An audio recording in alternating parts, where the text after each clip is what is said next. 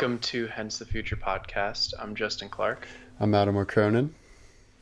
And today we're discussing the future of warfare. So we'll discuss all different types of warfare. We'll get into cyber war, space war, nuclear war, information war. Uh, we'll talk about autonomous weapons, a little bit of game theory, among some other topics. But first, let's start with you, Mattermore, and maybe explain the concept of the gray zone. Yeah, so I love this concept of the gray zone because it really encapsulates the current state that we're in when it comes to war. So, you know, the the former state of affairs was that there was mutually assured destruction, right? So we had nuclear bombs, other countries had nuclear bombs, and yeah. then there were all these books written about the end of history, and people thought that it was just going to sort of be this nice utopia world because we all realized mm. we can destroy each other. However, what ended up happening is people realized there's a lot of wiggle room in the middle because you're not going to spark a nuclear conflict over just anything. So, right. to put a real definition to it, the gray zone is a state of affairs where nations use intimidation and coercion in the space between war and peace. And you know, you can see this right now. Every single day there are hackers that hack into the U.S. government, mm-hmm. or at least attempt to. Right. I, I think I, I saw a number that there's over one billion infiltrations in national security systems in the past year. Not ours, but like globally. Wow. So, and the, the year before that, it was like 250 million. So just the rate at which we're passing the line that many would consider yeah. to be like an act of war. It's just happening many, many times per day. Um, right. So that's on the side. That's on like the, you know, the cyber front, and mm-hmm. then mm-hmm. the information front is also happening every day. I mean, you know, you can see that with, you know, Russia hacking America's elections, or you know, recently there was even uh, Iran tried to hack into Trump's uh, email through Microsoft because the, Iran doesn't like what Trump has been doing. Okay. Um, and there's there's just there's just so many examples of, and or you can look at Syria as another example. But there are so mm-hmm. many conflicts that are happening between this area of peace and war that defines mm-hmm. the gray zone. So right. when we look towards what is going to happen in the future, part of the big question is what are the specific types of acts that could trigger something greater, like something beyond? Like, could, what would it take for the current state to escalate to a state where there's actual, you know, war between great superpowers?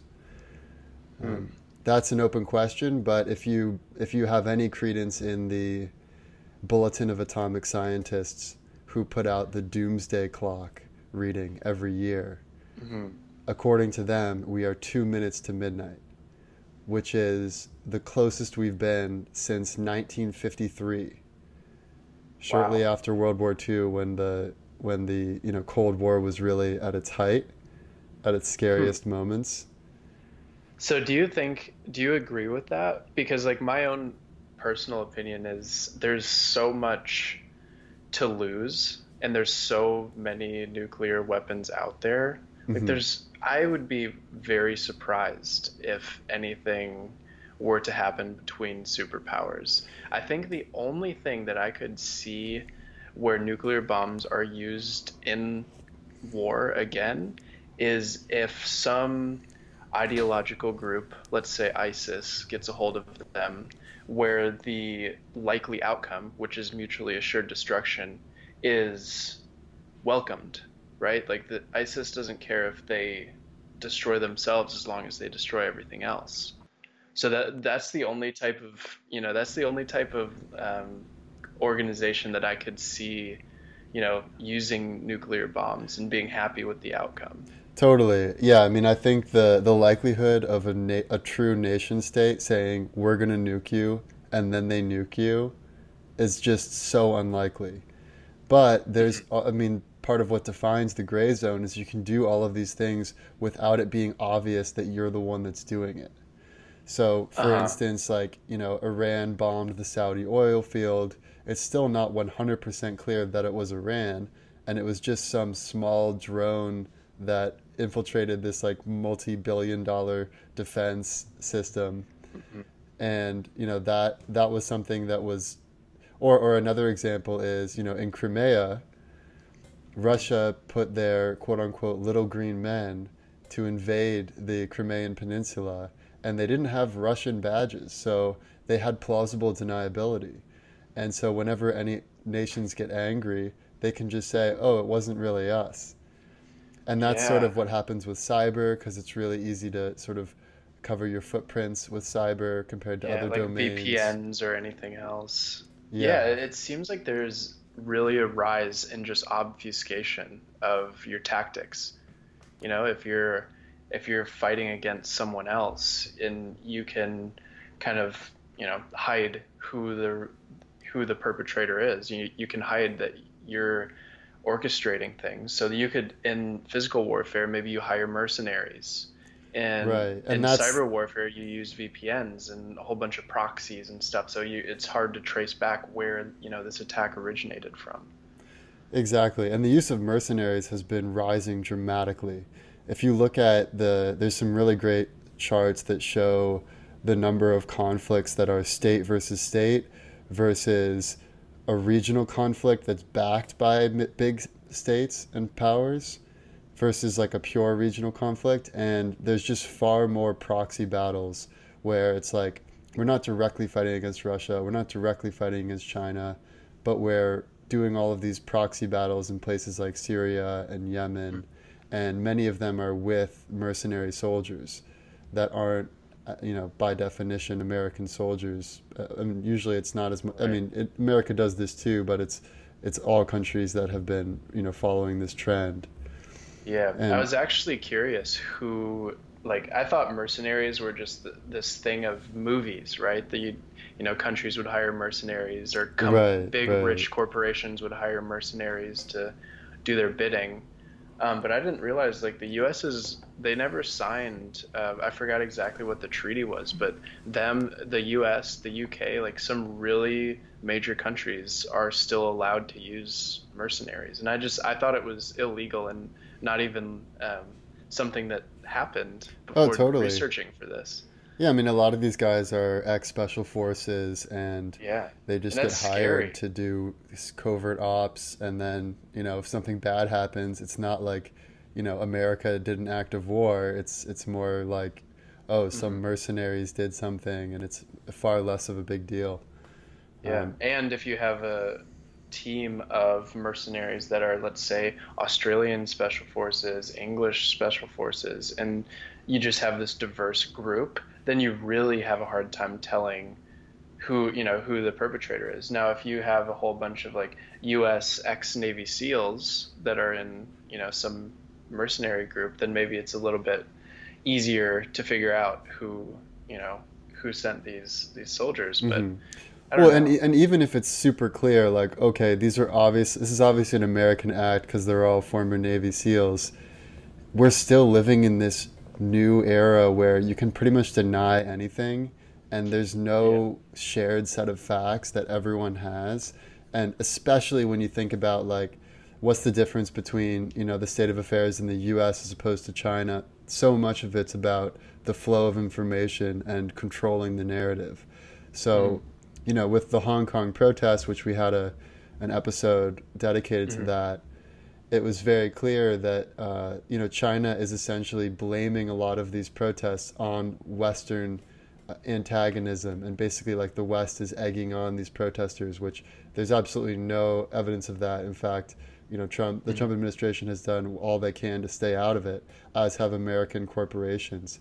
But that's what the story is. If you're if you're in mainland China, that's what you think is the truth. Um, and you know this this brings up really the greatest question in my mind in this whole future of war episode, which is is war between the U.S. and China inevitable? Because as you look at all the different players, you know, of course, there's Russia and Iran and you know all these other players, but it's really like comes down to two sort of models for civilization. One is more of an authoritarian model that controls information, and the other is, you know, what has been the sort of democratic capitalist model that we have and that the West has. And mm. it's worth noting that we're in a state of affairs where almost inevitably China will surpass the US. The economy has already surpassed the US, and mm-hmm. fairly soon they'll surpass the US in almost all dimensions. So, and then when you look at history, there have been 16 times in recorded history where a rising power has overtaken a ruling power. 12 of those 16 times, war ensued between those two powers. So the odds wow. are in favor of there being a conflict. And I don't yeah. know if you've if you've heard about you know President Xi's sort of long term plan for China, but essentially by 2025, China plans to be the leader in 10 high tech injuries industries, including yeah, yeah, robotics, AI, quantum computing, nuclear, and others. Okay. By 2035, China plans to be the global leader in all advanced technologies. So like maybe we still have like the best Netflix content, but China's like leading in all the stuff that really matters for the future of civilization. Yeah. And then by 2049, which is the 100 year anniversary of the founding of the People's Republic of China, China plans to be simply number one in all categories, which includes an unchallenged army, military force and that's the 100 you know that's the 100 year anniversary and that's 30 years from now you know i'll be 58 at that time mm-hmm. just to put in context 30 years ago the world wide web hadn't even been invented so a lot can change in 30 years and when you think about the likelihood of china achieving those goals they've pretty much hit all of the milestones that they've set for themselves and i saw this one video that just compared how efficient China is compared to the US with its infrastructure. And they showed mm-hmm. this one bridge that was built in Boston that took four years to build because it's all you know just typical bureaucratic american mm-hmm. like helping your brother-in-law they get paid by the hour like you know typical yeah. american business government stuff yep in china a similar bill bridge took 43 hours to build so four, 43 hours versus four years to build a bridge. And it's wow. just the level of efficiency is so much greater in China because they just straight up control like pretty much everything that happens in their country. So yeah. if you're trying to consider the likelihood of China meeting its future goals of surpassing us in first the top 10 areas of technology, then all areas of technology, then everything including military, it seems closer to the likely scenario than not, and at least in my view. Yeah. So I have um, one. So I have one piece of hope regarding okay. the China growth, and I think that China is definitely good at executing things where there is a plan and there is a known set of like there's a known recipe to do this thing, like build a bridge, like build a city.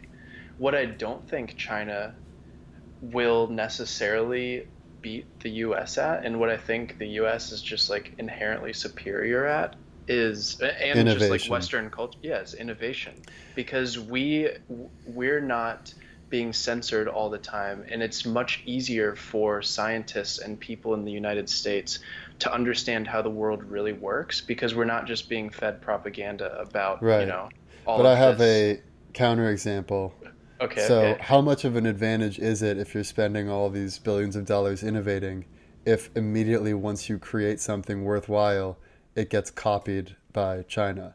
For instance, this happened just recently with Lockheed Martin's F 35 fighter jet, which is the mm-hmm. most advanced and expensive fighter jet to date. Within okay. like months after this came out, China had hacked into Lockheed Martin's system and essentially stolen the designs and created a very similar plane in China that's way cheaper to build. Oh, and okay. uh, so that it's like a good counterexample because if it, you know, then that that is that strikes the um, the type of war we were talking about at the beginning, which is information warfare, cyber, or not really information, but cyber warfare, where it's, mm-hmm. you know, they're trying to hack in. And the, I mean, really what it boils down to is what is the resource that they're going for? And in this cyber warfare, they're just going, they're just fighting for information, like mm-hmm. the information we have. And if they're getting the information successfully, and that's pretty much all they need, I suppose you know if they have the plans and they don't even need to go through the whole innovation process right you know, I, right I, you know i think you changed my mind just now you know that's yeah man i wish i i wish i thought there was more of an advantage to our innovative n- nature yeah. and maybe Unless we, we will just had better security like right. that's the only thing well i did hear about there's these there's these new security systems that are basically like a like a fake system that once infiltrated, the enemy thinks they've infiltrated your actual system, but instead you've sort of set up uh, this like prop. So, for instance, it, you know, typical hack, one way to get in is you just dump a bunch of USB drives in front of their, you know, the Pentagon or whatever, which is which actually allowed China to infiltrate our. Or no, this was actually sorry, this was a Russia infiltration that happened. Uh, New York Times reported, mm-hmm. and you know that's that's one way to get in. And then once they're in they can basically see like ceo level access of everything that's going on within that system. Mm-hmm. but one way to counter that is you have a front. So they think they're seeing all the emails back and forth but what they're really seeing is this like fake setup that we've put in there. And that allows us to essentially spy back at them.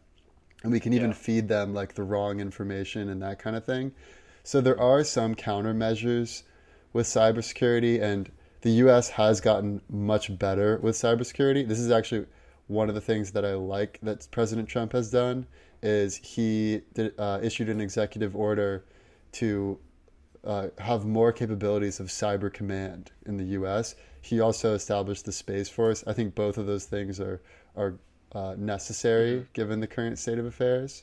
Mm-hmm. But part of what uh, at least through my research, I found is that with cyber war, it's pretty much a standoff, meaning we know we can shut down Russia's power grid. We also know Russia can shut down our power grid. Therefore, we're not going to do it to them because they'll they could just do it to us. And this tends to be the state of affairs with all major powers that have lots of cyber capabilities. Mm-hmm. So the cyber war is just something that's constant, and it's sort of like something we always know we could go to that level, but we yeah. don't want to unless we really have to because especially because the US has different moral standards. We know if we shut off the power grid in Russia, many mm-hmm. elderly people in hospitals will die, and then that doesn't right. look good for us. Right. Hmm. So back to your question about a war breaking out between U.S. and China, um, couldn't it be argued that one already has broken out? You know, there is sort of this this gray area right. well, that's cyber the, war yeah. between between us going on. Um, do you think it will escalate in our lifetimes to a physical war? Or will it remain cyber, even if it's more like targeted and you know catastrophic cyber attacks right. like the shutting down power grids and stuff so, or so if you mean if by physical you mean american troops fighting chinese troops head to head i would say that's somewhat unlikely. But if it means you know american forces using drones to take out key infrastructure and you know china using cyber what like there are so many other ways that war could happen. Mm-hmm um, and one thing that's interesting when you look throughout history is that, you know, with these 12 of the 16 cases where war has ensued between the rising power and the mm. ruling power, most of the time it's through a third party that actually sparks the conflict. So, you know, Franz Ferdinand getting shot was, uh, you know, famously how the First World War got started. Similarly, you could imagine, for instance, China invading Taiwan or annexing mm-hmm. Tibet or you know North Korea invading South Korea or bombing Seoul. Right. Or another another interesting place is there's this thing called the Suwalki Gap. You could actually see it in your uh, map behind if you look at like where Russia is and then where Uh-huh. Poland is and your map. But Okay. essentially, there's this small land in between Poland and the Baltic nations, like Lithuania, Latvia, Estonia. And if Russia basically invaded this little small land area, they could essentially annex all of those Baltic nations that used to be part of the Soviet Union. And there's very little we could do about that. Wow. So Yeah. if you think the trend of Russia annexing Crimea would continue, which by all appearances it seems like it will, then that would be an obvious next step for them. Now, another area where it could happen is in the South China Sea. You know, China famously has this nine dash line where they basically say, oh, yeah, we own this whole sea, which is not something that's internationally recognized, but they've basically been arming up these islands and all of Southeast Asia is like freaked out. Like they like the cheap technology and infrastructure and investments from China, but they're a little freaked out by you know. So that's another area is what if China just basically said, okay, we own all of Southeast Asia now. And a, another area that could be the area of conflict is the Arctic. So as we know Right. from our climate episodes, the Arctic is melting, the ice sheets are receding, and therefore there is going to be a new passageway through the north, which is huge for trade. Yep. And it's Because it's the shortest travel. Like that cuts travel times way down. If you're if you're shipping from like the middle of Russia to Canada or some, you know, to the U.S. or something, the the route for that is ridiculously short. exactly, and there's lots of resources there. So mm-hmm. these are all areas where conflict could erupt, and it's likely not going to be that China does something directly at the U.S. or vice versa. It's likely going to be some third party, and then the U.S. has to decide how should we respond, how do we respond, and then how that would escalate determines civilization, like what's going to happen to all of us, basically. Oh man. Um, yeah, so what do you think are some of these resources that will be fought over of the future? You kind of mentioned the, Yeah. the passageway of the north, but there's also, you know, space, and we kind of need, you know, let's, Right. I think it'd be interesting to talk about space a little bit. Who owns the moon? Because there's a space treaty, you know, every, we're supposedly not going to fight over the moon because we saw what colonization did to um, Earthlings, but do you think that'll hold? Like, it, it seems likely that there might be some sort of war for resources on the moon, given how important of a, how important some land would be there for space launches because Yeah. of the low gravity situation. Yeah, I think that is going to be a big area of conflict. However, I don't think that's going to happen in the short or medium term. Mm-hmm. Because I think if any nations just invest so much in trying to take over the moon or defend the moon, the opportunity cost of them not dealing with the territory on Earth is going to be mm-hmm. too great, at least in the 21st century, is my basic prediction. Yeah. But on Earth, there are going to be f- fights over resources. You could argue that the situation in Syria is a result of climate change because there was a massive drought in Syria, mm. which sparked all of this like uprising and little Yeah. wars. And now look at the look at what's going on. I mean, we have all of these different nations doing proxy battles there. It's very unclear. You know, we just pulled out. The Kurds are getting bombed. There's ISIS is potentially reemerging. It's like there's so much bad stuff happening there, and it's mm-hmm. just like the tip of the iceberg of climate change. Like how climate change is going to strain resources Oh, yeah. going forward.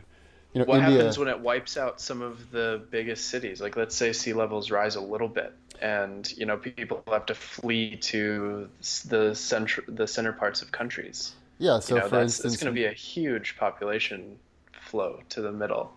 Right. So we've talked about how Malaysia is going to be completely underwater by the end of the century.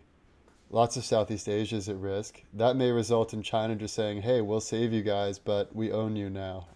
like, Oh you know, God. um, yeah. And yeah, I mean, climate change is a very serious driver of conflict in the future. Also between India and Pakistan, two nuclear armed nations. And mm-hmm. they are right now fighting over an area, Kashmir, which mm. has a lot of the mountains that collect water, and then that water melts on the ice, and it provides a lot of the fresh water for both India and Pakistan. So you could see them fighting over that.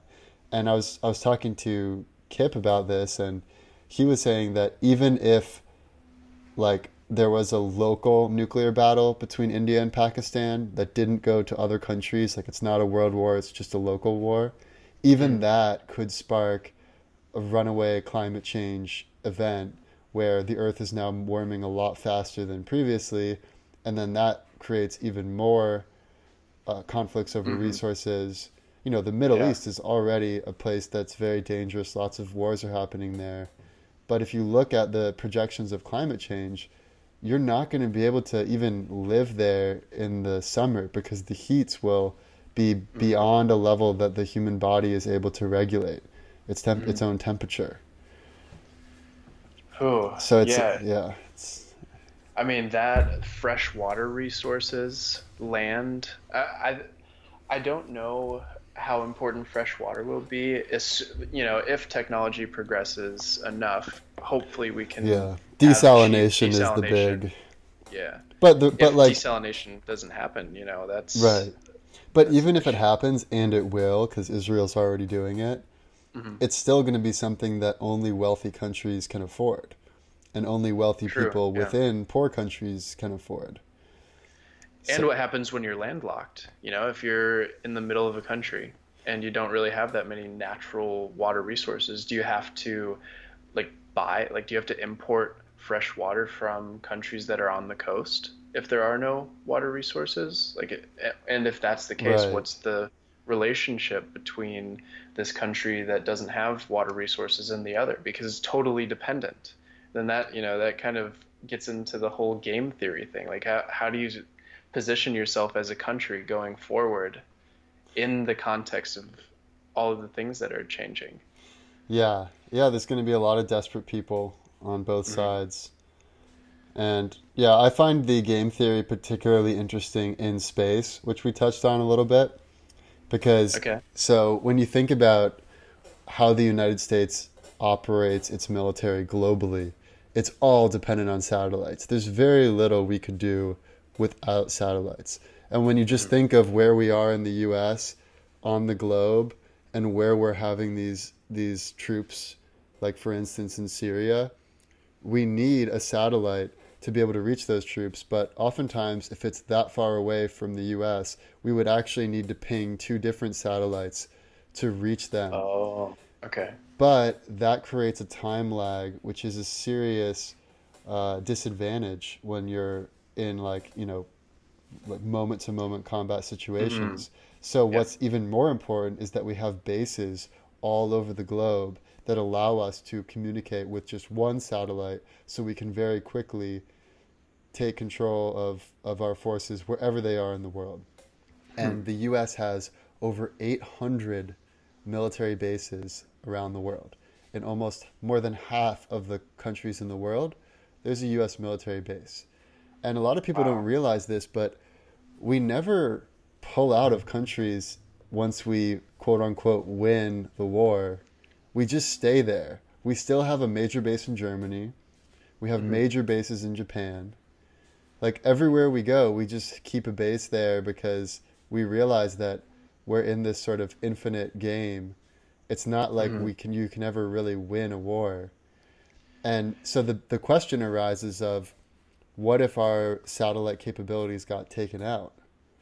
And that's been an increasing worry among military officials because Hmm. it's fairly easy to take out satellites because remember even if you like flipped a penny in outer space it's gonna like have so much momentum and inertia that it'll just go straight through steel Oh, yeah. I mean, even if you just keep a penny, if you were to just drop a penny without moving, obviously you would have to not be orbiting. You know, there are complexities to this.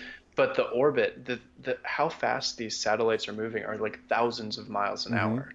if that Yeah. just hits a penny, it'll go. The penny will just seemingly shoot straight through it, even though the satellite was the thing that's going super fast. So you could just throw debris up there, and like, oops, accidentally destroyed a satellite. And Yeah. Well, that is the biggest deterring factor for why people don't do that is that it mm. creates all this space junk. Yeah. So if you're China and you shoot some bullets at a, a US satellite, the satellite's going to get destroyed pretty easily. But then you have these bullets orbiting around thousands of miles an hour. They're going to hit your satellites. So that whole orbit is going to be pretty useless. Now, they are looking into lasers because lasers have the benefit of being environmentally friendly, meaning you can essentially incinerate something and then there's just heat release. There's no like, you know, there's no junk or empty bullet cases and that kind of thing. The problem with lasers is that it only makes sense to shoot them over short distances because it requires so much energy that you can't really shoot them long distances. So when we talk about like what would space battle be like, it's likely going to be very long range battles. Like you're not going to have spaceships right next to each other because you Yeah. can sense other ships it's not on going to be radar. like Star Wars. Not it's not going to be like Star Wars at all. it's mostly going to be ships very far away from each other that can track each other from very far away that then shoot these self-guiding missiles at each other and then maybe they have laser defense systems so that when something comes up close they can zap those li- you know those missiles away mm. before they hit their own defenses but e- even in that case the ships are going to be very very lightly armored because you just can't travel fast in space if you're heavy at all so it's going to be Right. very easy to take out spaceships if you do hit them with anything Yeah. So do you think that that will happen before us on Earth get our shit figured out? You know, if we are are there really going to be space battles before we can, you know, resolve the conflict with us in China, for example, Yeah. or or you know anything else? Well, Quartz put together this fantastic document on the future of war, and they interviewed all of these generals, and you know this just came out like a week ago, so it's very mm-hmm. up to date. And a lot of U.S. generals are very concerned right now about a quote unquote space Pearl Harbor, meaning, what if all of a sudden all of our capabilities just black out because our satellites have been destroyed and we're pretty defenseless. That could happen already, like today. We already know that there are satellites that have been launched by China and other countries that are really just mm-hmm. disguised as satellites, and we perceive them more as weapons in space. There is that deterring factor that we talked about, about you don't want to create too much space junk, but it is a move on the chessboard that's possible. Yeah, I and I wonder what the countermeasures to that are. You know, if there are, I would be surprised if the U.S. didn't have like non-satellite based countermeasures to this. We do. Um, the problem is that all of our missile defense systems to protect us from nuclear bombs are dependent on satellites. So let's say, let's say for instance, there's a scenario where all of a sudden we realize China is about to invade Taiwan and just take them over. And Taiwan calls the US and they're like, we need your help. So America launches, you know, ships and fighter jets and whatever to basically try to pressure China to stand down. And then in response, China shoots down one of our satellites that makes us not operational in that area. Now, two things could happen. One is we think, okay, this is just a typical gray zone area aggression. You know, they're not really trying to destroy us. Let's just, let's just, uh, we'll let them take Taiwan because we don't want to go into nuclear war. Or if we had more of a hawk in the White House, it could be perceived as China has taken out our ability to defend ourselves against a nuclear strike by taking out our satellite. Therefore, this isn't this is the beginning of World War III. We got to Yeah, nuke them right now because you only have because if you think they're going to nuke you, you only have a very small amount of time to respond. yeah. What is it like? Thirty minutes? Yeah, and the other you know, so now we're getting a little bit into nuclear. I want to talk about that. Mm-hmm. One of the interesting advancements with nuclear technology are these quote unquote supersonic missiles. Now, we've had supersonic missiles for a while, but the difference is that these new supersonic missiles go, you know, more than 10x the speed of sound. So not just a little more than the speed of wow. sound, like way faster than the speed of sound. Yep. And they have gliders, so they're able to like twirl around and they don't move in the typical predictable path because almost all of our missile defense systems are based on oh, we see an incoming missile, beep, beep, beep, it's getting closer, it's going in this straight linear path, and then we intercept it. But if you have a program that has some randomization built into it where it just you know you know where it's going to end up but it but how it gets there is somewhat randomized and it's sort of like right. gliding and swirling around and twisting and and it's also going more than 10x the speed of sound then right. it becomes again almost impossible to defend yourself against them and these already exist today hmm.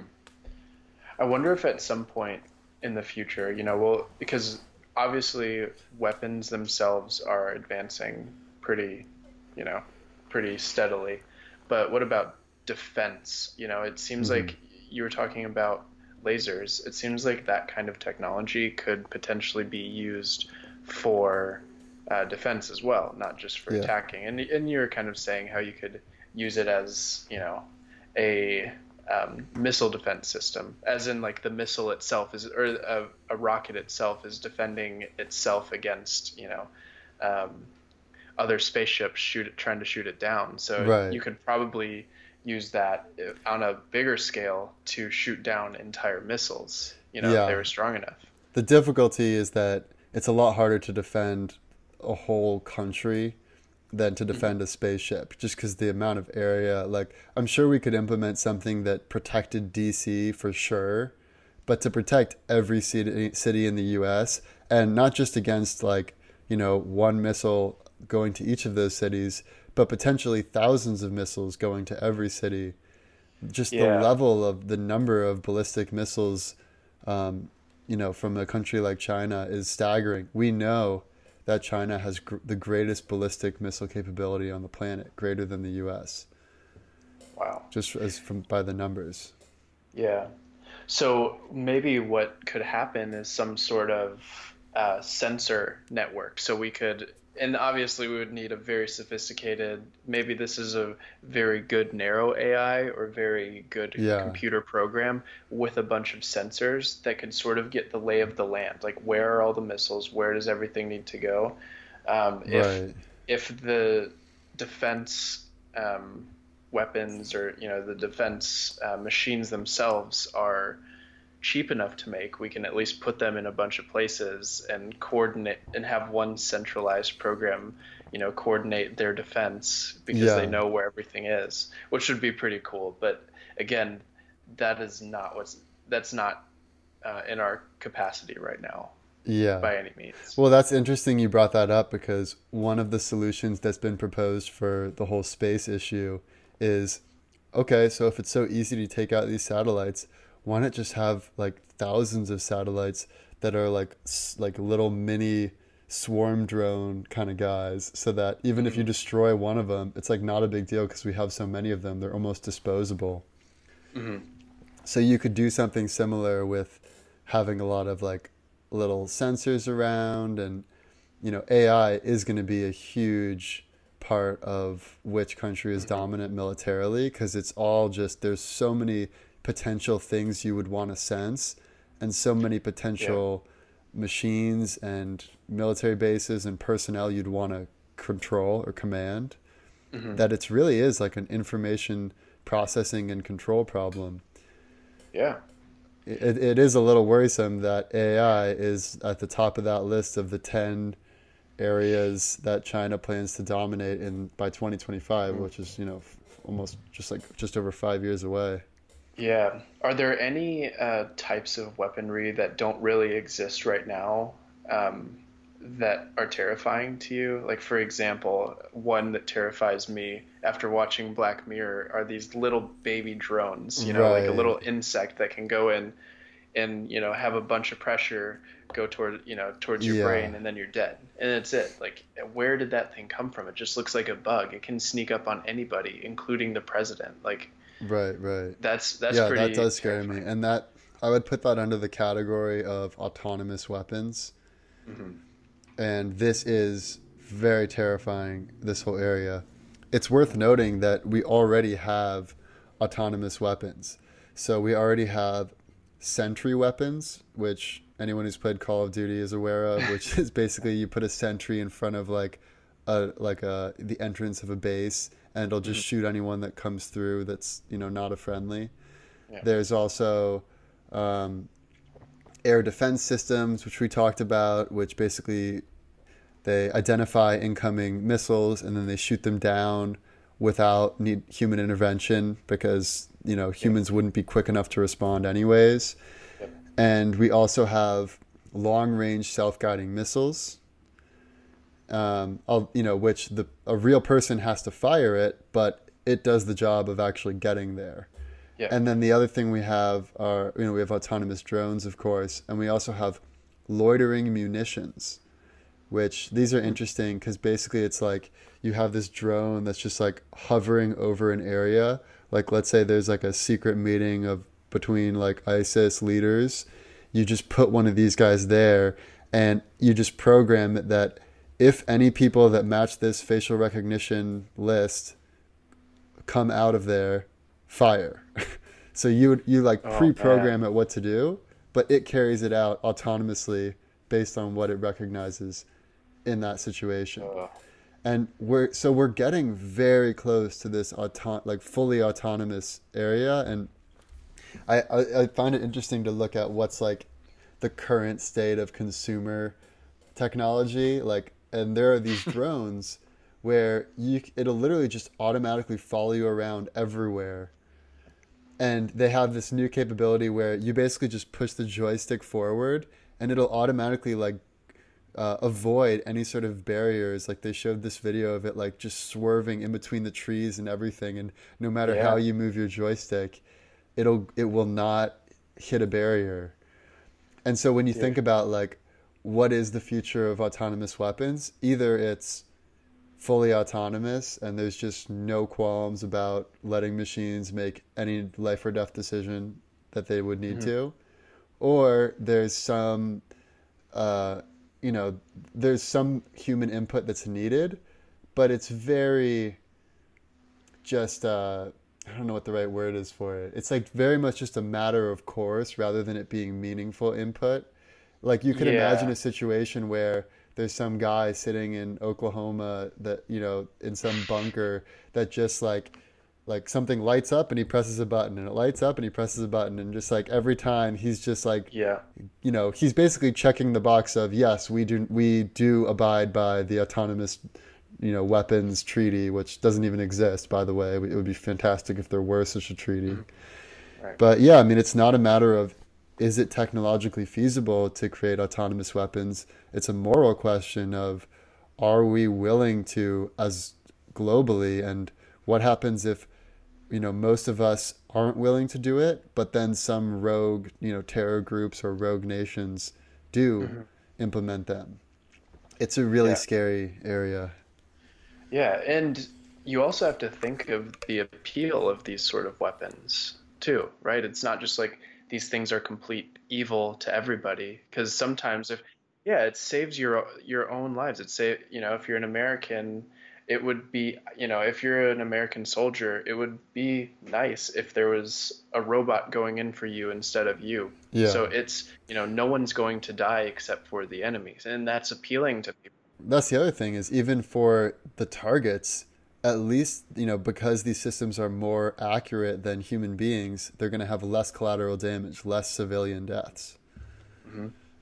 yeah and they can be way more targeted way just super precise obviously you know this is not me like agreeing with a lot of the um, aerial you know the drones and the bombings that are going on you know because there are definitely civi- civilian casualties, but at the same time, it's still a human pulling the trigger. It's it's not that targeted. It's still more targeted than you know, uh, you know, a napalm strike or you know some of these archaic bombing methods that we used to use. But it's still, you know, it's still bad that mm-hmm. there's a lot of these um, civilian casualties, and maybe that's also just the nature of the war that we're fighting in uh, the Middle East as well, because it, it's more of a guerrilla warfare where the insurgents are living among the general populace. Right, right. And that's that makes it way more likely that there are civilian casualties, and that's what's so hard about this war in particular.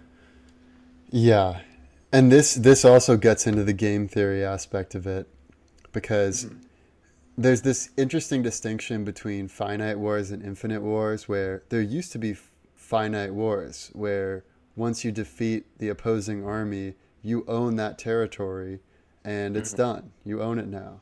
But yeah. what we've seen, you know, since Vietnam and beyond is that, you know, we thought we were, America thought we were going to go into Vietnam and it was going to be an easy victory. You know, same thing when we went into Iraq. Um, mm-hmm. But there are no easy victories anymore because when you're fighting against, you know, guerrilla insurgents that are fighting for their lives and for their way of life, they're not going to give up until they're all dead and until the the ideal the ideals that they abide by that drive them are also wiped out, which is pretty almost almost impossible to do. Mm-hmm. So what we find ourselves now is in this new paradigm of infinite wars. And Simon Sinek has this fantastic TED talk where he talks about this new paradigm. And he says that the big mistake that the US is making is that we're putting our interests ahead of our values.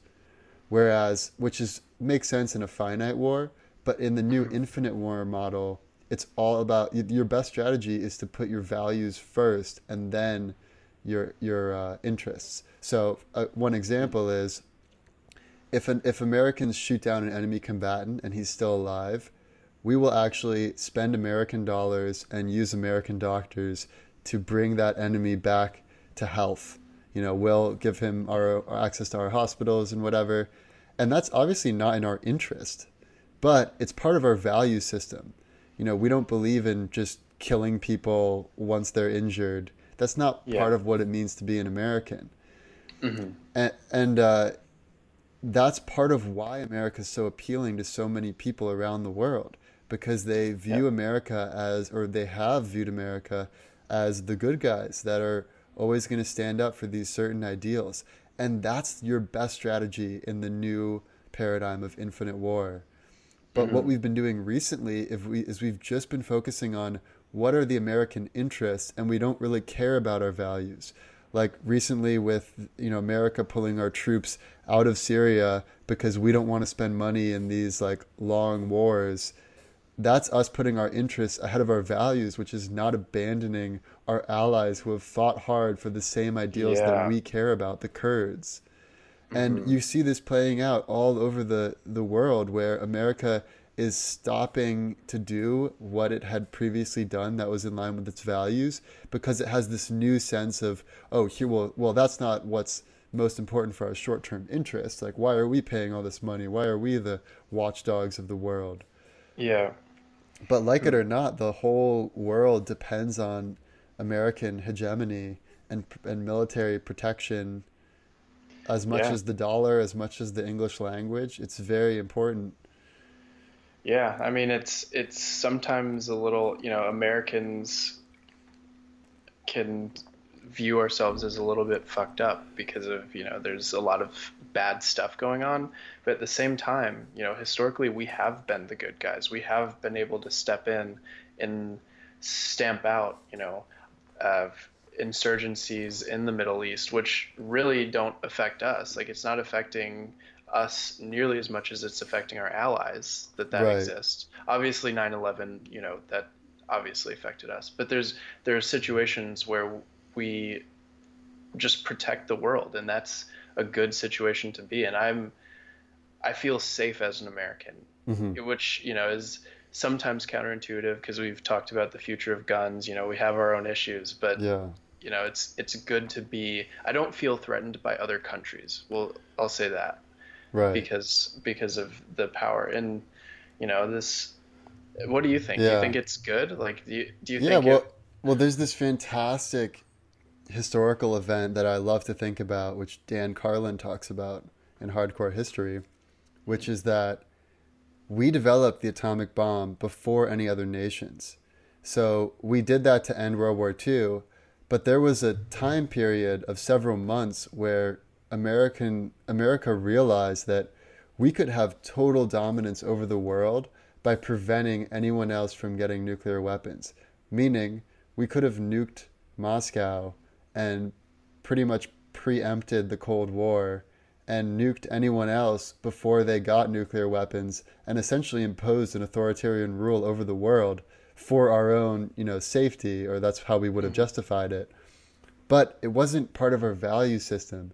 So we mm-hmm. actually let other countries keep doing their thing, and they did, uh, you know, develop nukes, and then, you know, we eventually signed nuclear disarmament treaties to try to make things a little calmer on the world stage. But mm. it's re- it's worth noting that we had the opportunity to like, you know, totally put our boot to the face of the world, and we chose not to. And yeah. you know, it's not. It's, we can't take it for granted that every country that's a world power would act that way. And my yeah. biggest fear is that part of that uh, that view of America as being benevolent is disintegrating, mm-hmm. and that's overseas too. Yeah. Yeah. Because it's, it. it all comes down to are we a good alternative to China? And if it's just that, well, the US is kind of fucked up anyways, they're corrupt, they really just care about themselves, they do American isolationism, they're, you know, then it's like, well, you know, we are getting this fantastic offer from China where they say they'll protect us, they'll invest all these this money in our infrastructure, like you know, it becomes something that's a real choice. But if America continues to uphold its its real values of freedom of speech, freedom of press, you know, just the individual free will of people, then it's not like China versus the US, it's the free world versus the authoritarian world, which includes the people of China who want not to live under an authoritarian regime. Like it's mm. no longer countries battling countries, it's ideals that are intrinsically uh, valuable to human beings versus in ideals that are intrinsically not or, mm-hmm. you know mm-hmm. that impose limits on your your own freedom and mm-hmm. that's a battle that I'm willing to that I'm willing to say that we would win an ideological yeah. battle even if the yeah. technology is better you could imagine you know the top AI researchers in China at the last minute saying like, you know what, I don't know if we want Beijing to have this power. Maybe let's, you know, reach out to the U.S. Similar to how, you know, Einstein and and uh, Oppenheimer, yeah. you know, mm-hmm. reached out, went to the U.S. side during World War II, even though like they were German, because they realized right. that they wanted to be on the side of freedom. Yeah. But we're losing that now, and it's scary. And all of these different aspects I think, are all kind of stem from that instability. Mm-hmm. So, was that your worst case? Is that one of your worst cases? well, let's get into it. Let's get into the worst case. Worst case scenario.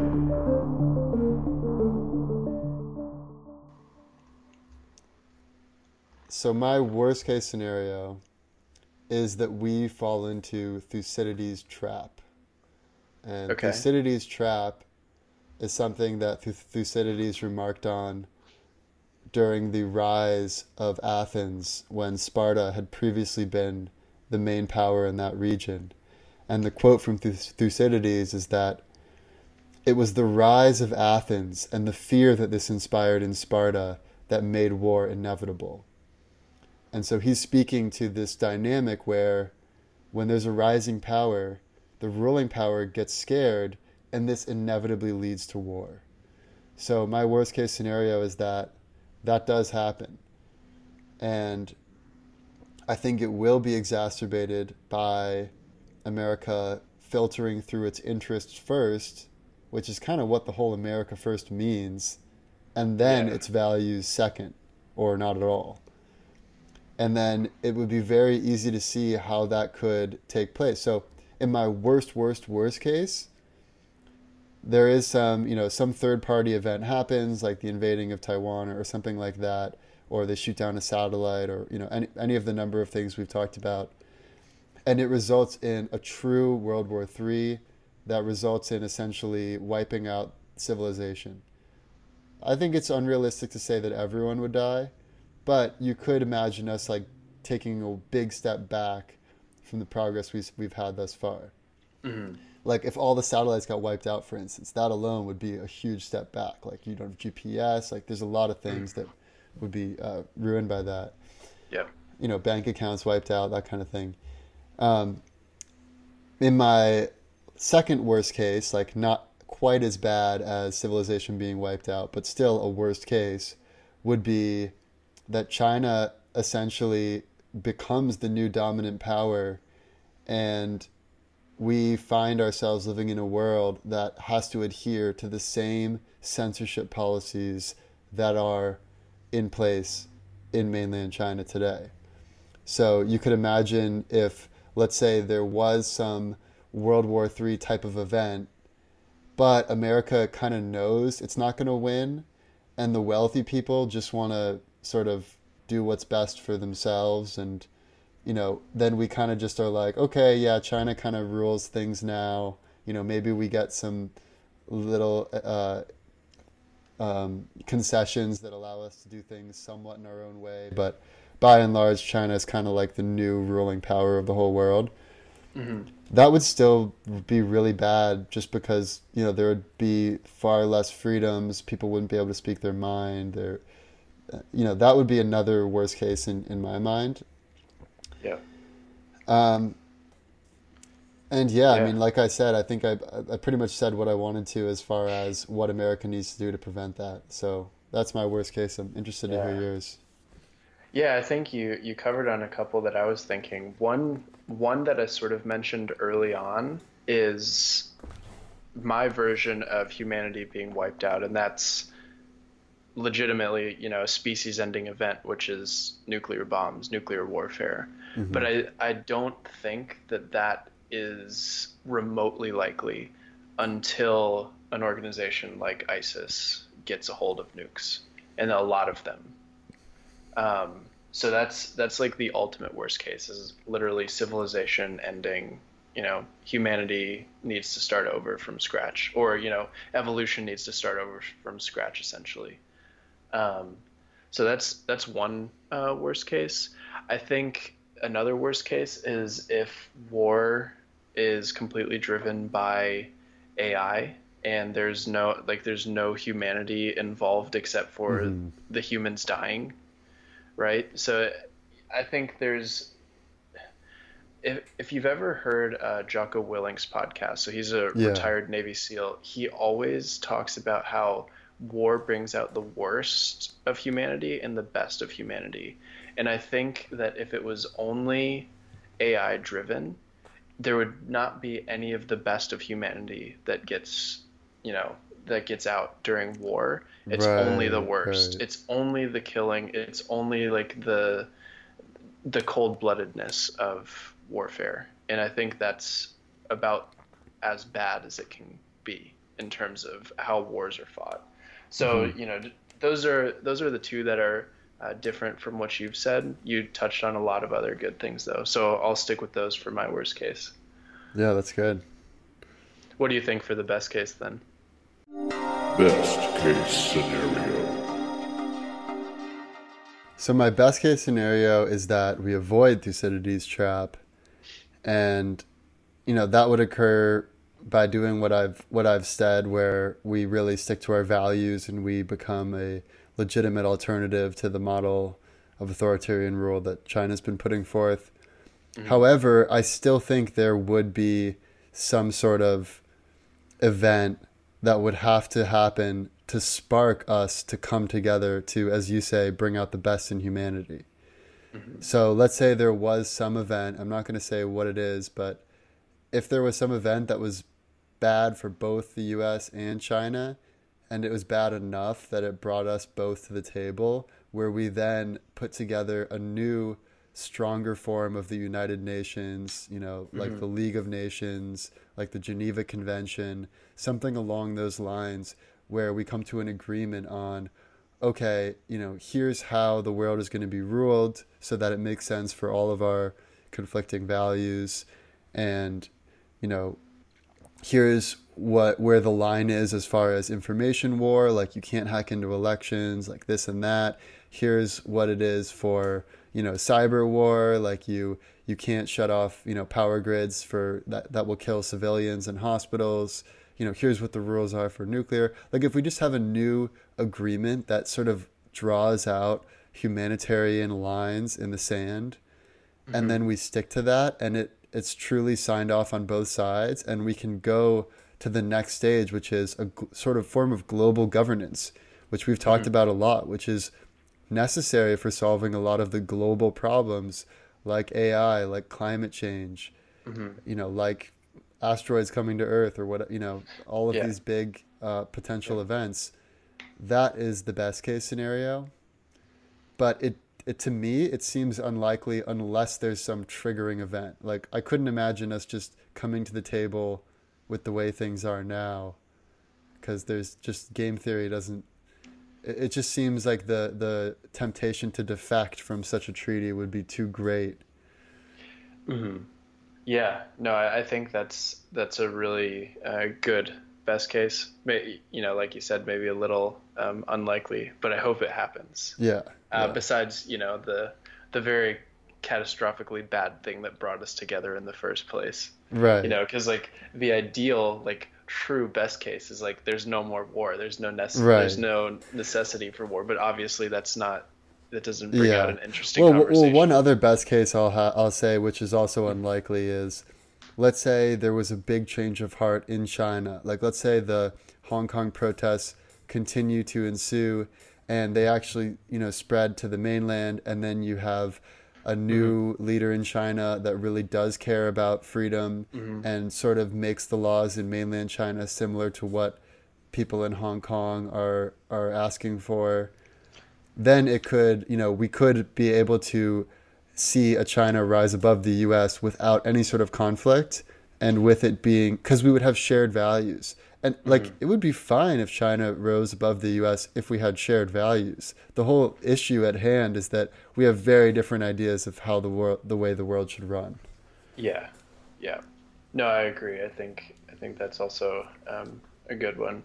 So the one one best case that I'll add here is very similar to what you were talking about, and it's essentially where the U.S. or some country with values of you know the Id- idyllic U.S.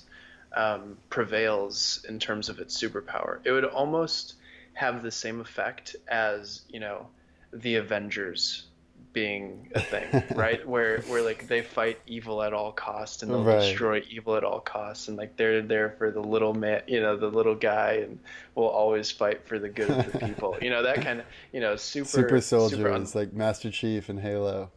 yeah, yeah, exactly.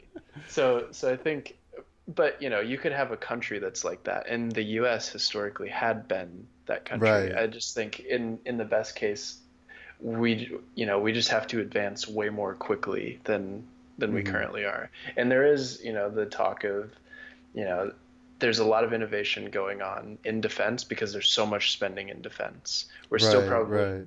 but at the same time, you also made the point that China is taking a lot of, they're potentially stealing a lot of the we can no longer outspend China because their economy is bigger. So that worked last century. It's not going to work this century. Mm-hmm. Yeah, so that we'll see. I mean, it again, that best case is not the most likely case by any means, um, but it would be good if there was some sort of superpower that was so much more dominant than anything else that it could just wipe out evil essentially always. You know Yeah. that that would Well, that that yeah. could also happen just if we're the first if if the first benevolent general purpose AI is developed in the US. That could it's on its own Mm-hmm. yeah. fill that role. Yeah, I mean, if if general AI is solved, you know that that would basically mean that no war is necessary because we whoever created that AI would win no matter what. Mm-hmm. The, I mean, if you think of if it really was a general intelligence that could Right, improve upon right. itself and you know innovate at the speed of like ten thousand human years per minute, Right, exactly. Yeah. so so yeah, that that would be and that might be more likely, you know, Yeah. that hmm that might be the the way that we can get to that level or quantum computing for example then then there's no um, security vulnerability or we can hack anybody Yeah. because of because of the um, you know key anyways we talked about how there's like quantum encryption as well as decryption so Right, that probably right. wouldn't be you know the the fix that solves everything but anyways i'm curious to know you know to round it out what your likely scenario is Most likely scenario.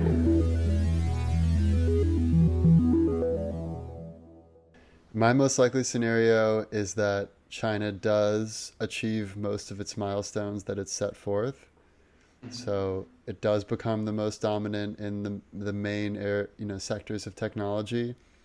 Um, you know, like I said, the Chinese economy is greater than the U.S. economy. So our strategy of outspending them and just having many bases around the world with many different proxy battles, it's no longer going to work like it used to because we've really spread ourselves thin. Whereas China's strategy has been more about like focusing on its own regional security rather than doing stuff in like very disparate places. Although it Yeah. has been building its own, you know, infrastructure and, you know, their mm. great road that's sort of based on the Silk Road. yep So yeah, I think that in my most likely scenario, the proxy battles do continue, and there is some massive event that occurs in our lifetime. And the only reason I have this as most likely is that when you just look throughout history, there has never been a century where great powers haven't fought against each other. So Really? if that That's- happens, i actually didn't know that in the 20 at least in recorded history maybe Yeah, yeah, caveman times or whatever but if the 21st century does not see a great war between the great powers it will be the first century ever for that to have happened so it's hard to say that it's more likely that there isn't a conflict than there is. so the real question is what happens when such an event does take place? How does the world respond? Hmm and that's something that I don't want to say much about because it's really up to you, the listener, and just people in general. Because and that's why I get I always come back to the values piece of it because even when we talk about these countries and it can feel very abstract and you villainize this country and this country's good and that country's you know somewhere in the middle they're all just people making these decisions, at least right now. You know, there, there is the whole other can of worms of AI making decisions on its own and autonomous weapons, and that's also something we should keep an eye on. But at least right now, the most important inputs are real, live human beings who have friends and family and hopes and dreams and worries and frustrations. And if we can stick to our values as Americans in, the free world, then I think we are in a far better position no matter how capable an authoritarian regime is, simply because we have the more favorable ideals. Mm-hmm.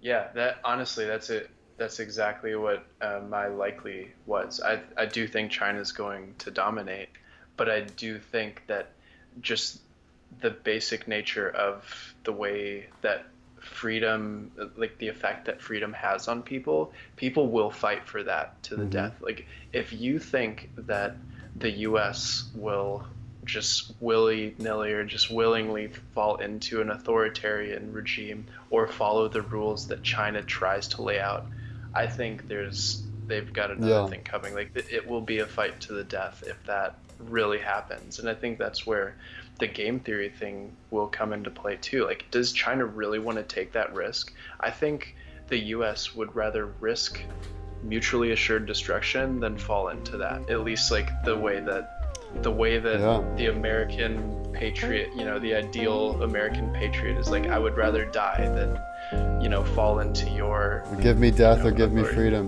exactly. Oh, we're all gathered Yeah. here today to talk So I think I think that might be a good place to wrap it up.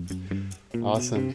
Well, thank you to our listeners. happened, This has been what the is future of war. happening, and what will And we'll see you inevitably next time. happen. The